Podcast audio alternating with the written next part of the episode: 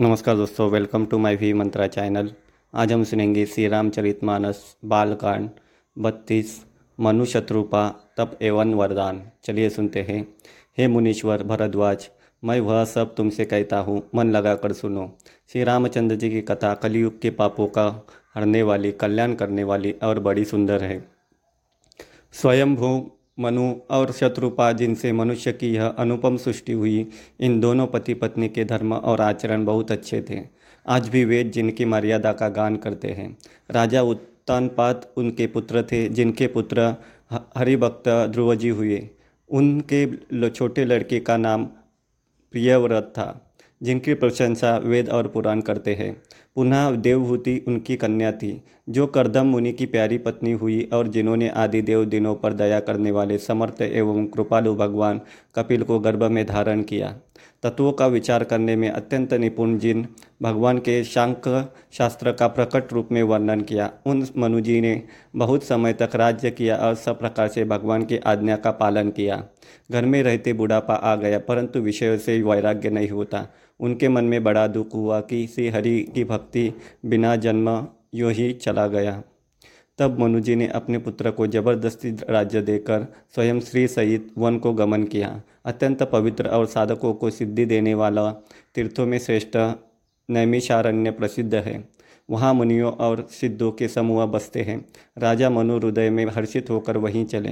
वे धीर बुद्धि वाले राजा रानी मार्ग में जाते हुए ऐसे सुशोभित हो रहे थे। मानो ज्ञान और भक्ति ही शरीर धारण किए जा रहे हो।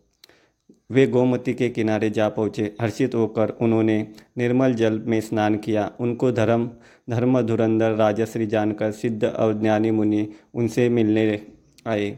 जहाँ जहाँ सुंदर तीर्थ थे, मुनियों ने आदरपूर्वक सभी तीर्थ उनको करा दिए। उनका शरीर दुर्बल हो गया था। वे मुनियों के से वस्त्र धारण करते थे और संतों के समाज में नित्य पुराण सुनते थे और द्वादशाक्षर मंत्र का प्रेम सहित जप करते थे।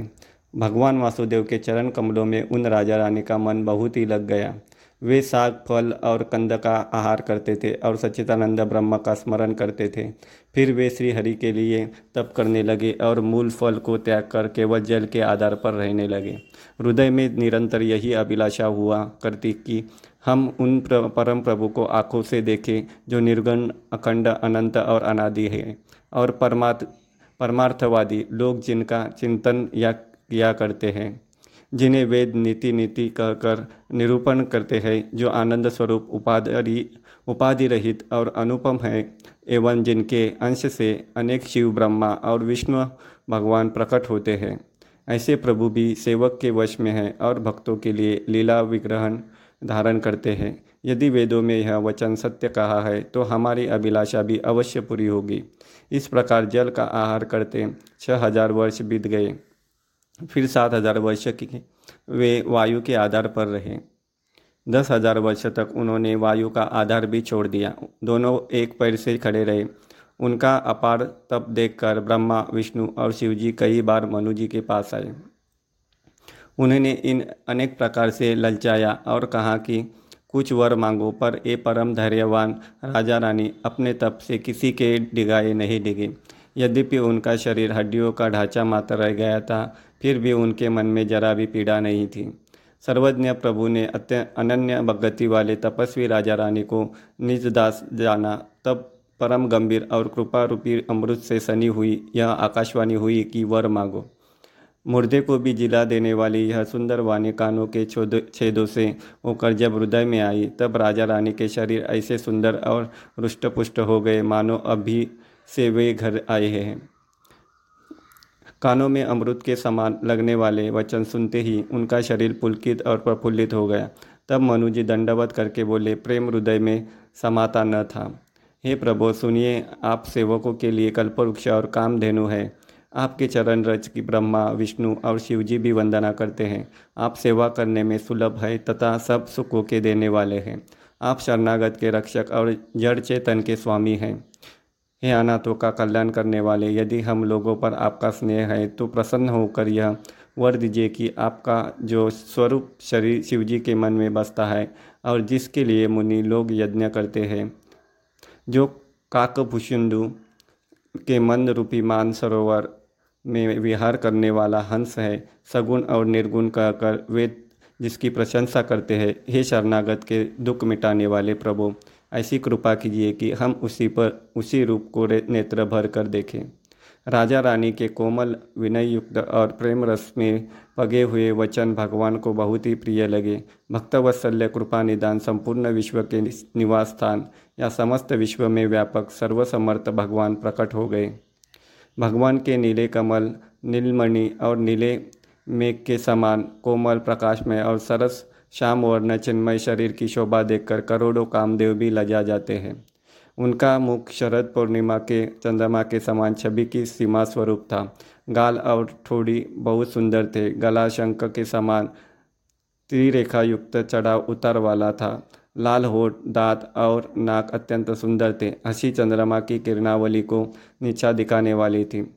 नेत्रों की छवि नए कमल के समान बड़ी सुंदर थी। मनोहर चितवन की जी को बहुत प्यारी लगती थी। टेढ़ी भव, भव्य कामदेव के धनुष की शोभा को हरने वाली थी। ललाट पटल पर प्रकाशमय तिलक था।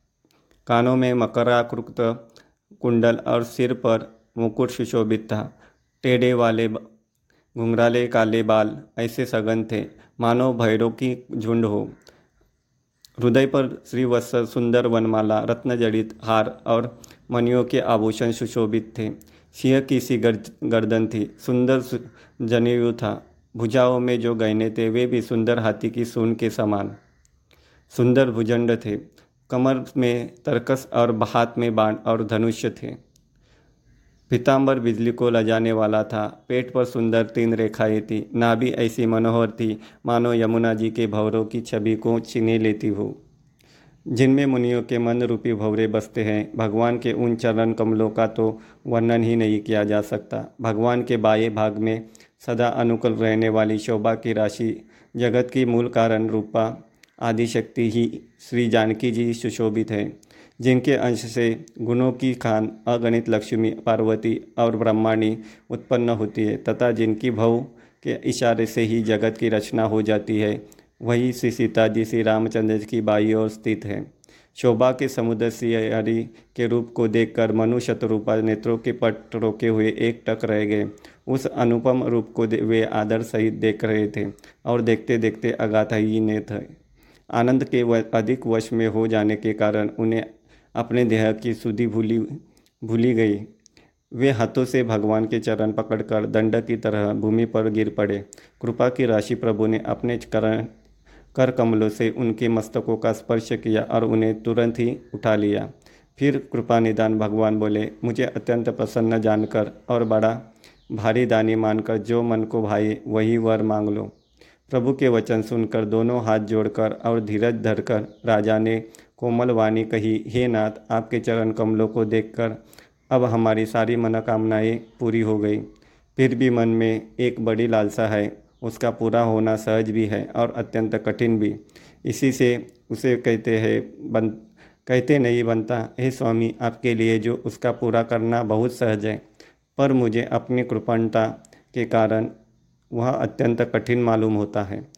जैसे कोई दरिद्र कल्पवृक्ष को पाकर भी अधिक द्रव्य मांगने में संकोच करता है, क्योंकि वह उसके प्रभाव को नहीं जानता। वैसे ही मेरे हृदय में संशय हो रहा है। हे स्वामी, आप अंतर्यामी हैं, इसलिए उसे जानते ही हैं। मेरा वह मनोरथ पूरा कीजिए। हे राजन, संकोच छोड़कर मुझसे मांगो। तुम्हें न दे सकूँ, ऐसा मेरे पास कुछ भी नहीं है।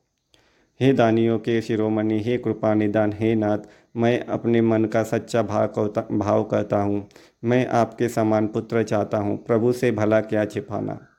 राजा की प्रीति देखकर और उनके अमूल्य वचन सुनकर करुणा निदान भगवान बोले, ऐसा ही हो। हे राजन, मैं अपने समान कहाँ जाकर खोजूँ? अतः स्वयं ही आकर तुम्हारा पुत्र बनूँगा शत्रुपा जी को हाथ जोड़कर, जोड़े देखकर भगवान ने कहा, हे देवी, तुम्हारी जो इच्छा हो, सो वर मांग लो। हे नाथ चतुर राजा ने जो वर मांगा, हे कृपालु, वह मुझे बहुत ही प्रिय लगा। परंतु हे प्रभु, बहुत चिड़ाई हो रही है। यद्यपि हे भक्तों का हित करने वाले वह ठिठाई भी आपको अच्छी ही लगती है। आप ब्रह्मा आदि के पित, के भी पिता, जगत के स्वामी और सबके हृदय के भीतर की जानने वाले ब्रह्म हैं। ऐसा समझने पर मन में संदेह होता है, फिर भी प्रभु ने जो कहा, वही प्रमाण है। हे नाथ, आपके जो निज जन है, वे जो सुख पाते हैं और जिस परम गति को प्राप्त होते हैं, हे प्रभु, वही सुख, वही गति, वही भक्ति, वही अपने चरणों में प्रेम, वही ज्ञान और वही रहन सहन कृपा करके हमें दीजिए। कोमल गुड़ और मनोहर श्रेष्ठ वाक्य रचना सुनकर कृपा के समुद्र भगवान कोमल वचन बोले, तुम्हारे मन में जो कुछ इच्छा है, वह सब मैंने तुमको दिया। इसमें कोई संदेह न समझना। हे माता, मेरी कृपा से तुम्हारा अलौकिक ज्ञान कभी नष्ट न होगा। तब मनु में भगवान के चरणों की वंदना करके फिर कहा, हे प्रभु, मेरी एक विनती है। आपके चरणों में मेरी वैसी ही प्रीति हो, जैसी पुत्र के लिए पिता की होती है। चाहे मुझे कोई बड़ा भारी मूर्ख ही क्यों न कहे। जैसे मणि के बिना सांप और जल के बिना मछली, जैसे, वैसे ही मेरा जीवन आपके अधीन रहे। ऐसा वर मांग कर राजा भगवान के चरण पकड़े रह गए। तब दया के निदान भगवान ने कहा, ऐसा ही हो, अब तुम मेरी आज्ञा मानकर देवराज इंद्र की राजधानी में जाकर वास करो। हे तात, बहुत से भोग भोग कर कुछ काल बीत जाने पर तुम अवध के राजा होंगे, तब मैं तुम्हारा पुत्र होऊँगा। इच्छा निर्मित मनुष्य रूप साच सच कर मैं तुम्हारे घर प्रकट हो जाऊँगा। हे तात, मैं अपने अंशों सहित देह धारण करके भक्तों को सुख देने वाले चरित्र करूँगा। जिन चरित्रों को बड़े भाग्यशाली मनुष्य आदर सहित सुनकर, ममता और मत त्याग कर भवसागर से तर जाएँगे। आदिशक्ति, यह मेरी माया भी जिसने जगत को उत्पन्न किया है, अवतार लेगी। इस प्रकार मैं तुम्हारी अभिलाषा पूरी करूँगा। मेरा प्रण सत्य है सत्य है सत्य है। कृपा निदान भगवान बार बार ऐसा कहकर अंतर्दान हो गए। वे श्री पुरुष भक्तों पर कृपा करने वाले भगवान को हृदय में धारण करके कुछ काल तक उस आश्रम में रहे। फिर उन्होंने समय पाकर सहज ही शरीर छोड़कर अमरावती में जाकर वास किया। हे भरद्वाज, इस अत्यंत पवित्र इतिहास को शिवजी ने पार्वती से कहा था। अब श्री राम के अवतार लेने का दूसरा कारण सुनो। धन्यवाद।